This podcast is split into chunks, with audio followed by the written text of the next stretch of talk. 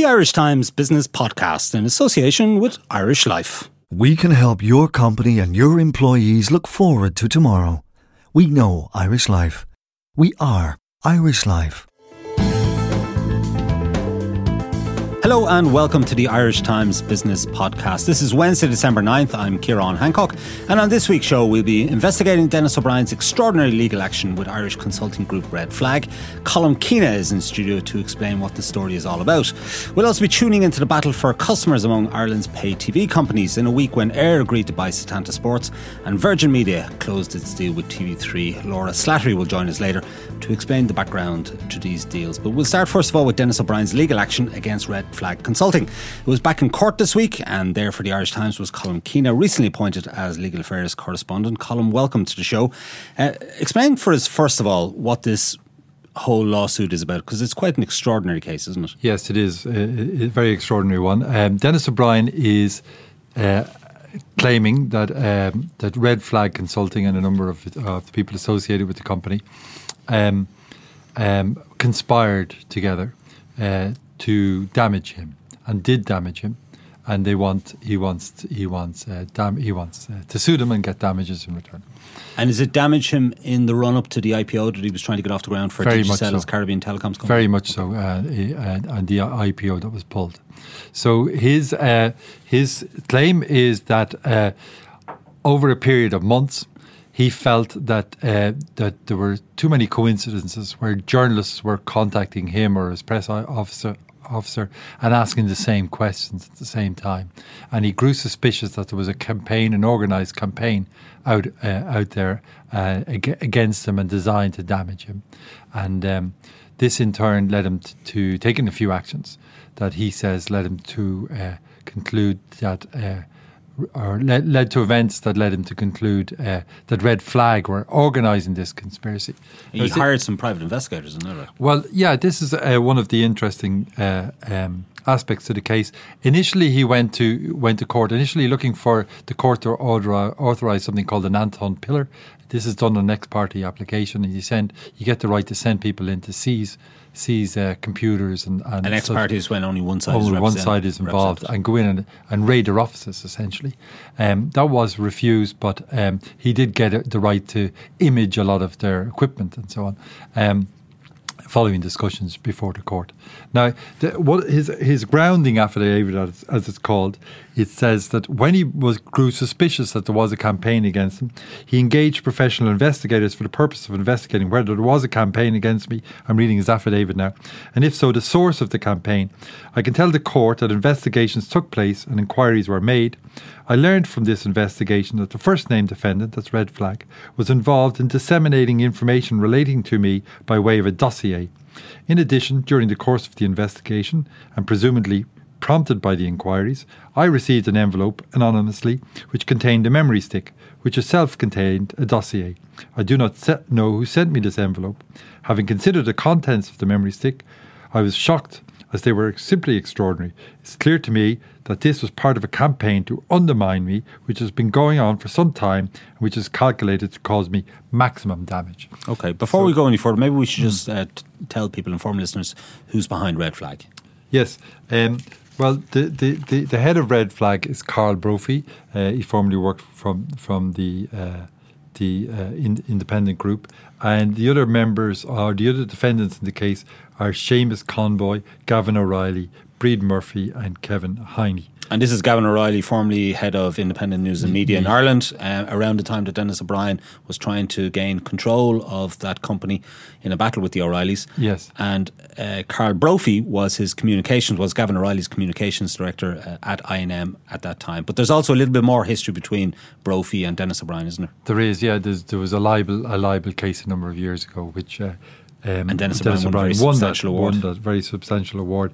And in his affidavit, uh, Mr. O'Brien says there's a lot of uh, um, um, history in, between Gavin O'Reilly and Karl Brophy and himself, and a lot of reasons for their difficult relationships. And he claims that they were effectively hired by a company. Well, this is precisely the point of the hearing this week. Um, the hearing this week was uh, just to go back for a second now. So this dossier he's referring to in that in, in that um, um, extract we read out there is a USB stick. he says he received it uh, anonymously in an envelope uh, in his office in Dublin and uh, opened it. There was a code, the password was password protected. There was a code written inside the envelope um, that he, he used. He put the, the key in his computer. Uh, uh, used the code to open it up, saw that there were, it contains a lot of newspaper articles all about him, mostly, he says, negative articles. Um, three uh, authored uh, documents about who is Denis O'Brien, what's the IPO, and so on. Tell us about the Moriarty Tribunal, that sort of thing. And a draft of a speech that was to be delivered in, in the Dáil by Colm Keaveney. Of Fianna Yes. And um, the uh, so he sent this this uh, dossier off for analysis uh, by uh, people who can forensically examine these things, and they they told him that the first documents appeared to have been uh, created as far back as May of this year. So he's of the view this is a campaign that was going on for some time. Um, he initiated the case in the High Court and. Um, and uh, Red Flag, in response, have, have confirmed that the the material in this dossier, save the the the the, the, the draft. Uh, speech were created at, uh, following their being commissioned by a client. And I mean, uh, among the dossier, I was just uh, reading a piece in today's Irish Times by Mary Carolan. He's described, uh, uh, some, there are several references to him in this dossier, but he's described as Ireland's Silvio Berlusconi. Yes, and just the reason they're in court yesterday and again on Friday is he wants to know who's his client and he wants to be told straight away because he's afraid the client will destroy material or whatever that might be pertinent to a case. And he wants to find out who this client is and to sue this client. So he's been very direct and, and straight up about that. He wants to join this this uh, this client to the case, and um, uh, the uh, there's a lot of legal arguments about about whether he should be given that information or not. But in in his initial affidavit, he had a long list of what he said were defamatory um, aspects of the of the material in the dossier. He's now restricted it down to the three: uh, the Berlusconi.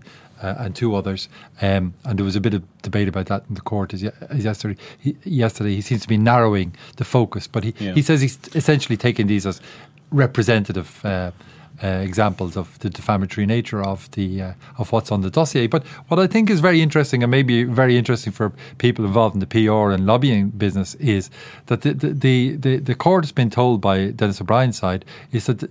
He's entitled to compensation if he can show that one or more people, or two or more people, uh, conspired together to damage him. Now, they can conspire by using legal means. In other words, most of the articles in in the, in the uh, publicly available. publicly available articles. But his his side are arguing that if you do gather all this information and you you gather it with a view to damaging him, and you go out and communicate these the, this information to others, and you succeed in damaging, he can sue you. Yeah.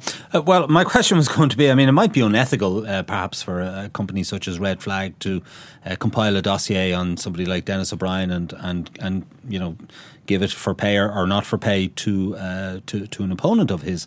But is it unlawful? Well, that's that's precisely the point. Uh, that's the point that will have to be addressed by this uh, this uh, this case eventually when it goes to hearing that he's alleging conspiracy and that that if the people conspire together to damage to damage a third party and they do so using what they call lawful means you can use, you can use unlawful means as well. He's saying that happened as well because it involve, involves defamatory material being communicated which is equivalent of publication. But he's saying you could, if you conspire together a group of people conspire together to create to cause damage to a third party, that's that's actionable. They can go and sue and, and, and get get uh, get money. Now, what's Red Flag's defence to all of these allegations? Well, I think at this stage, Red Flag are saying, well, they're at this stage they're in the court now. Red Flag are being asked to produce the name of the client, and they're saying no. So the the onus is on Denis O'Brien's side to prove to the court that um, the the name should be produced. So at this stage, um, Red Flag don't have to defend the case; mm. they just have to defend this particular um, this application, and uh, so they're they're they're they're saying this is confidential. Uh, this the name of their client is confidential. That this case is causing them damage, and but also they're saying that they want to know. Um, more about the private investigation and the and the circumstances surrounding how Denis O'Brien uh, received the USB stick. He seems to have changed his uh, tune a little bit, Yes, Denis O'Brien, yeah, in terms yes. of how he came into possession of this information. Yeah, that's exactly the point. So they're they, they're saying, well, hang on a minute, how did you get this USB stick? This is information we, you know, these these are our files. We didn't give it to you. Uh, you know, how did you get it? And and can you tell us more about that? So in his um, in his second uh, affidavit in relation to this week's. Uh, Proceedings. um, proceedings, he said, as he said before, I became suspicious there was a campaign to discredit me, discredit me, and I instructed my solicitors in early September 2015 to retain competent persons who could investigate who might be behind it. I say that my solicitors have informed me that they retained the services of a John Whelan, a chartered accountant experienced in due diligence and corporate investigations, and that he commenced an investigation of publicly available information on my businesses and myself and relevant media commentary to see if the source of this campaign could be identified. My solicitor informed me that Mr. Whelan, who had previously worked for PwC and is now working with a business consultancy firm in Kiev, and it would take several weeks to report on his findings. In the event, the memory stick was received anonymously in the interim, and Mr. Whelan did not then provide a report. So, uh, what Denis O'Brien is saying here is that he engaged this man Whelan over Kiev to look through publicly available um, um, doc- documents, and and um, meanwhile the USB stick turned up at his office in Dublin. In the so first, they in the first- dispensed with Mr. yeah. Whelan at that point, did they? Yes, it seems it seems he never reported. But the first um, affidavit would give the impression that it was the investigator who told Denis O'Brien that Red Flag were disseminating this dossier. So it's there's a little bit of confusion bit there, confusion and there, uh, and uh, Red Flag are saying that when he first approached the court, uh, he, he he didn't have the necessary candor about what was going on and how he came into possession of this USB stick. That's heavily denied by Denis O'Brien, and he's really annoyed about their. Um, they're implying that there might be something improper or illegal about how he came into um, possession of the USB stick, and he said in his second affidavit that he's going to look for punitive damages arising over, out of that suggestion having been made. Right. What impact is this having on Red Flag? Some suggestions that perhaps they've lost one project already uh, from a client. Yeah, they, they say they've lost one project. They say, well, obviously there's there's a lot of lawyers involved. There's a lot of So the costs, the hundreds legal of letters flying back and forth, and also that has been this big imaging process where they've had to image all their um, their their equipment. They're, I think they're about a year and a bit in, in existence, um, and uh, there's also, of course, the major intrusion in their you know in their day to day life. And where does the judge stand in all this? What kind of direction has the judge given to it so far? Well, at the moment, where, where we're at is we're halfway through this application about name name the client, and then after that, you you'll go through the normal process uh, in terms of uh, discovery and so on, and people will prepare for the case, and eventually it'll come to court.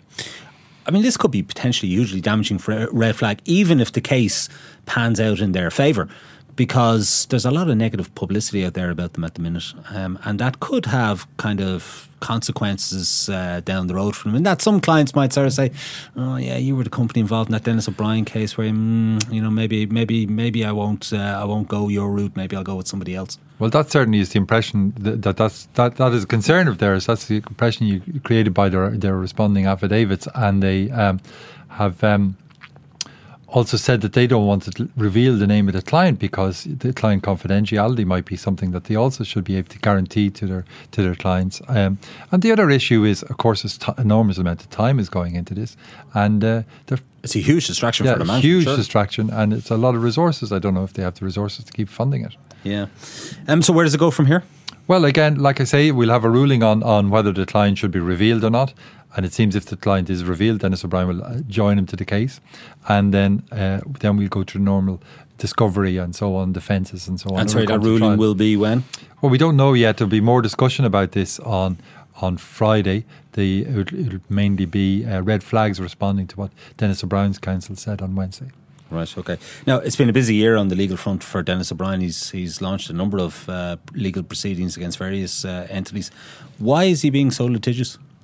Well, I don't. I, it seems that he's having difficulty. It seems to me he's having difficulty uh, reconciling himself to the fact that the, the findings of the Moriarty Tribunal are hanging around and keep on cropping up and keep on uh, raising questions about um, you know the earlier part of his career. And so most of the most of the cases seem to go back to that. Plus you have people who, who lost out in the 1995 license competition or they're they're lining up they're taking a case against the state and he's managed to get himself joined to the one being taken by persona so that he can he can uh, have his say in that and on the day, on Wednesday, when we were in the High Court listening to these applications about red flag, there was a, a, case on in the Supreme Court where he was querying an aspect of, of decisions made by the Moriarty Tribunal. So it just seems to be going on and on, and there's an, there's an enormous amount of uh, the High Court's time being taken up by uh, by Denis O'Brien. He, he said that. Um, in this case, uh, you know that his counsel said that you know he's reduced the number of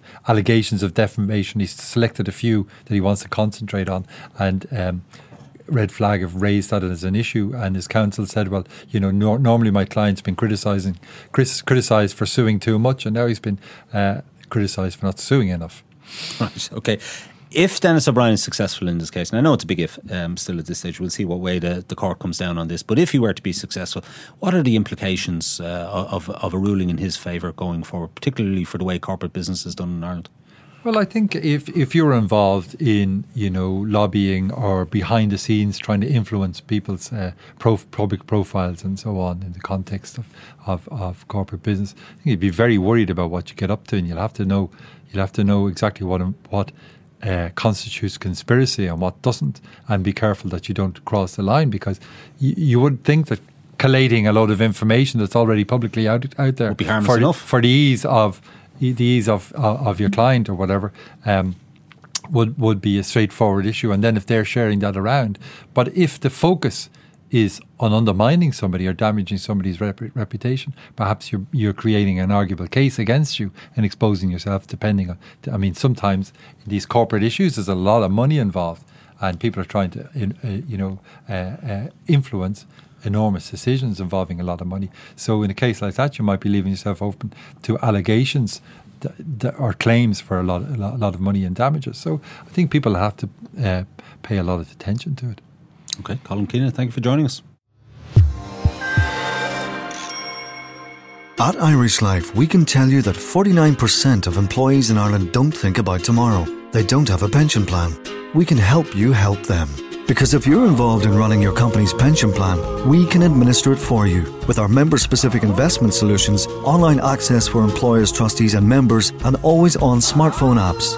Just call one of our corporate team on 01704 1845 Visit irishlifecorporatebusiness.ie or contact your pension consultant to find out how we can help your company think of tomorrow. We know Irish Life. We are Irish Life. Irish Life Assurance plc is regulated by the Central Bank of Ireland. All information sourced for Irish Life September 2014.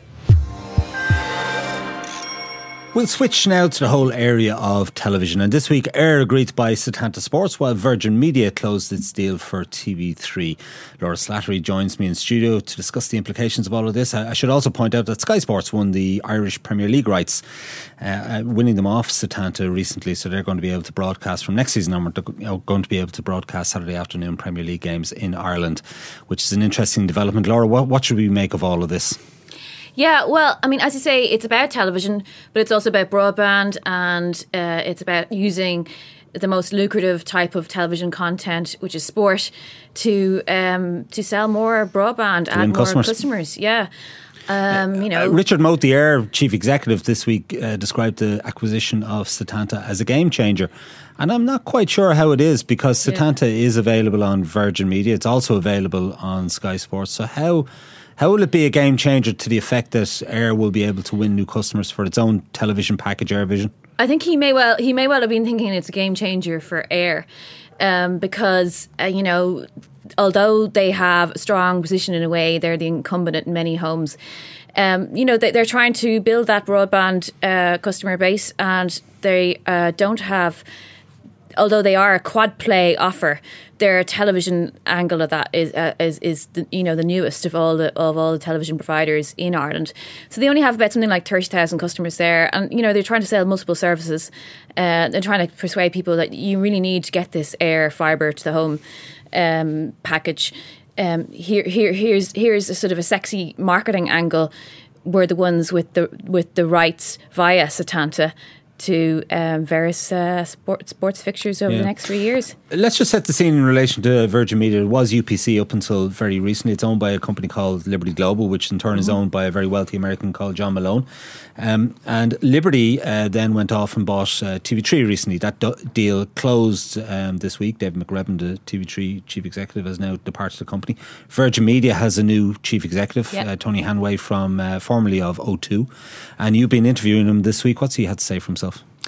Yeah, I mean, there's some parallels definitely between uh, what Virgin is doing and uh, what Eir has just done. You know, again, you know, Virgin is um, it's a company. Um, it's not owned by Richard Branson, contrary to what its advertisements might imply. He owns the just using his brand. brand. he- yeah, he licenses the brand to them. They're owned by John Malone. Uh, Liberty Global is a you know it's a cable giant. John Malone is known as the cable cowboy. And he also owns Eurosport. Yeah. I mean that's it. I mean, really, as I said, you know, they were traditionally the cable company, but they've done so much more on content in investments in, in recent years. John Malone happens to be the largest shareholder also in Discovery Communications, which owns Eurosport. But together, Liberty and, and Discovery own a really big production house called All3Media, and they have a joint uh, investment in Lionsgate Studios. So there's a huge content. And John Malone there. is also a major shareholder in ITV. That's right. Well, he's And an- ITV is taking over UTV Ireland, I mean, this just is complicate this is where it gets really further. interesting in the Irish context because, yeah, um, although you know TV3 was kind of the first kind of traditional free to air broadcaster in that you know particular group, he he does Liberty has a nine point nine percent stake in ITV. ITV is a rumored takeover target, so you know it would be very interesting in the Irish context, where you know essentially it would mean uh, UTV slash UTV Ireland if it continues will be in the same group as TV3 And in three. the future. Were, were, were, the Liberty Global takeover of ITV to happen? But um, yeah, no, I mean, I think both, um, you know, Tony Hanway at Virgin Media and Richard Moat at Eir would agree that, you know, broadband is the main thing they're trying to sell here, but they both also gone down this sports content route, and I think it's going to Mm. Do have we have any consequences for other sense? broadcasters. Do we have any sense of the kind of synergies um, that they might be able to derive from owning, in Eir's case, from owning Setanta Sports, uh, Virgin Media's case from having, let's say, a sister company in TV3? Do we have any sense of of how they can leverage off that for their own benefit? Um, I'm actually, you know, I'm actually not sure at the moment. I think one thing, um, you know, Virgin Media uh, Ireland is is sort of taking responsibility for Virgin Media Northern Ireland. Uh, that's going to fall within their uh, jurisdiction from now on. And TV3 currently, you know, doesn't really have much of a presence, or any presence up in Northern Ireland. So that's one obvious uh, solution, perhaps through that that particular ownership relationship. Um, but you know, as for Eir and Setanta, you know, really, it's, it's actually really going to be really interesting. What do they do with that content? Because in the UK, of course, there's some of the, the, the rights that, that BT Sport has, which which Setanta has the relationship with BT. Um, but BT uses that exclusively, you know, keeps it all for themselves in order to drive customer numbers, which you know seems to be working on some level. Although they paid such a massive price, it's it's it's it sort of remains to be seen whether it pays off.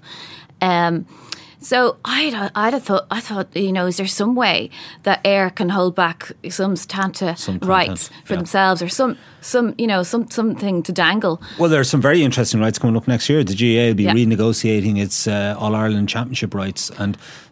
Uh, RTE, um, Sky already on Yeah. the pitch, uh, but a suggestion that TV3 will be looking to bid for those rights and Eir Yeah. strokes Setanta. Yeah, I mean, at the moment, RTE has most of them, and Sky has some of them. Quite, you know, controversially, as it turned out. Um, but I, I think there is going to be a change next time round, and the split could be different. TV3, you know, previously had some GAA rights, but I think there was a feeling they didn't have enough of them to maybe, you know, market, you know, uh, and advertising packages around it and really, you know, make its name for itself as a GAA um, broadcaster. And you know they, they've they've learned some lessons I think from the Rugby World Cup. You know, they're, they're the other thing we haven't mentioned, of course, is that they've uh, snatched the Six Nations rights off RTE. So I think they're going to go after the GAA. You know, assuming assuming they do have the money from Kirsty of Virgin Media, and my sense from Tony Hanway is that he's keen on on sports rights as a means as a means of of, uh, of growing the business. So they're going to go after GAA rights in a big way. You would think that maybe Eir via Setanta will as well. And Eir, of course, the sponsor of the GAA. It's a sponsor yeah. of the All Ireland Football Championship. So, So, the, so what this means for RTE, I don't know, but it's, Yeah. it's going to be tricky for them. And I mentioned Sky winning those Irish Premier League rights. It's very interesting because these 3 p.m. kickoffs on Saturday, this is an Ireland exclusive thing. They're not shown in the UK. Uh, Sky has, uh, in the past, has never really bothered with these rights. Setanta have won the most. I think RTE had them some years ago. But now uh, Sky has won these rights from next season onwards. Um, and they're going to have to have some sort of opt out, aren't they? Because they can't show them in the UK. So, have we Yeah. any sense of how they're going to manage that broadcast into Ireland? Um, well, I think they, they're, they're, they, you know, it's, it, I think that's quite too straightforward to have the opt out, but it's, it, they will be marketing big time around that, and they're very happy, and it's, it's going to drive a lot of subscriber interest, I think, in Sky. So it's going to be the case that one of their sports channels shows to Ireland only, and it's going to effectively be blacked out for the UK audience. Uh, I would imagine. I would imagine so. I imagine that's what they have to do. Um, but the, the, the, you know, I suppose the significant thing about the three p.m. kickoff is that you know that's always when originally when all the matches were on. There was probably still a sense of that's when people want to sit sit down and watch a match, and of course they can't, as you say, in the UK. But um, I think those are going to those matches could get big numbers. Sure, sure, sure. Now, from a consumer point of view, con- a lot of consumers are probably agnostic as to who provides their services. At the end of the day, it probably comes down to price, maybe a bit of speed on the broadband side, reliability of, of service. So, what what does what is all of this going to mean for consumers? Are we going to get cheaper prices, for example? Are we going to get more investment in, uh, I don't know, HD or other technologies? How's it going to play out? Well, I mean, there definitely is going to be more investment. Um, Virgin Media is planning a big uplift in its investment in the, the rollout of its of its network, um, and then because everybody is so active in the market, you know, Sky is uh, you know a big advertiser uh, on television and, and, and out out of home. Every other sector in Ireland, Sky is a massive advertiser, so they're pumping loads of money in. They obviously want more customers too and Eir, you know, they, they, their their ad campaign at the moment is is kind of unavoidable. Um, so they're all chasing customers. So on that side of things, you would expect that things would be quite competitive on price. Uh, and the only thing mitigating against that is the fact that these all of these sports rights, you know, they haven't come cheap. The real winners um, in this scenario are, of course, the the the, the, the, the rights owners, the, the various sporting bodies. Um, and uh, some of the clubs, perhaps. So there's two sort of different pressures there. Um, I would say if you were to, you know, look to sort of switching, switching your either your broadband or your television or whatever telecoms package you have next year, that you probably would be avail- uh, be able to avail of a particular offer. That there will be offers out there. Um, but It might have been the case in the past that you- somebody had an Eircom phone line. Yeah. Then UPC came along with their broadband and said, "Great, I'll take that because that's the best broadband in the market." And you might have also had a satellite dish giving them Sky. That's probably less so now, I guess. Yeah, I mean, it, there is a slight problem for consumers, I think, and this has been the case for a while, and I don't, I don't see it changing just yet. Where one company has the best broadband, and that's you know UPC, UPC slash Virgin Media as it is now. Well, that's the best broadband. If, if that's available in your area, then great. And one of the, the investments, of course, that they're doing next year is to make it available in more areas. Um, but perhaps you might want the Sky uh, package for it, it, it, the content that it has and the sort of the television interface, you know, that might be of appeal to you. And of course, some might be some people who just out for historic reasons have have, have an Eir phone. But I mean, th- you know, to to to uh, A lot to of older three customers probably have. Yeah, but to have to, to to sort of work with three different to have three different uh, relationships with three different companies. Not only would that cost you more, but it's also kind of awkward. And it sounds like it's going to be a benefit maybe on price uh, for urban customers where all of these services are available, but there are large parts of Ireland where all of these services aren't available. Isn't that right? Yeah, I mean, th- yeah. I mean, th- there's just less choice. There's just less choice. I mean, Virgin Media is predominantly an urban centric uh, That's company. right. Mm-hmm. It doesn't go into rural areas. I know Sky's broadband doesn't go into many rural Yeah, areas. yeah. Eir has uh, an obligation under its licensing that it has to provide phone and uh, services to all areas of the country, whereas the others don't. So it's a bit of a mixed mixed bag, really. Yeah, I mean, I know there's some people who, you know, Eir is the only service available to them, and I'm sure those people would uh, love it if Eir spent all their money on improving and uh, upgrading and and and uh, uh accelerating that process rather than uh, shelling out uh, estimated what just over 20 million on on a, on a on a sports broadcaster. But you know, it's all part of the same. These are the these are days of convergence, media convergence, as we say. Um, television business and the telecoms business are pretty much the same. Okay, something to look forward to. Laura, thanks for joining us. Uh, that's it from this week's Irish Times Business Podcast. My thanks to Colm Keena and Laura Slattery. Declan Conlon produced the show. JJ Vernon was sound engineer. Don't forget you can get the latest business news straight into your inbox by signing up to our Business Today email at irishtimes.com. I'm Ciarán Hancock. Until next time, take care.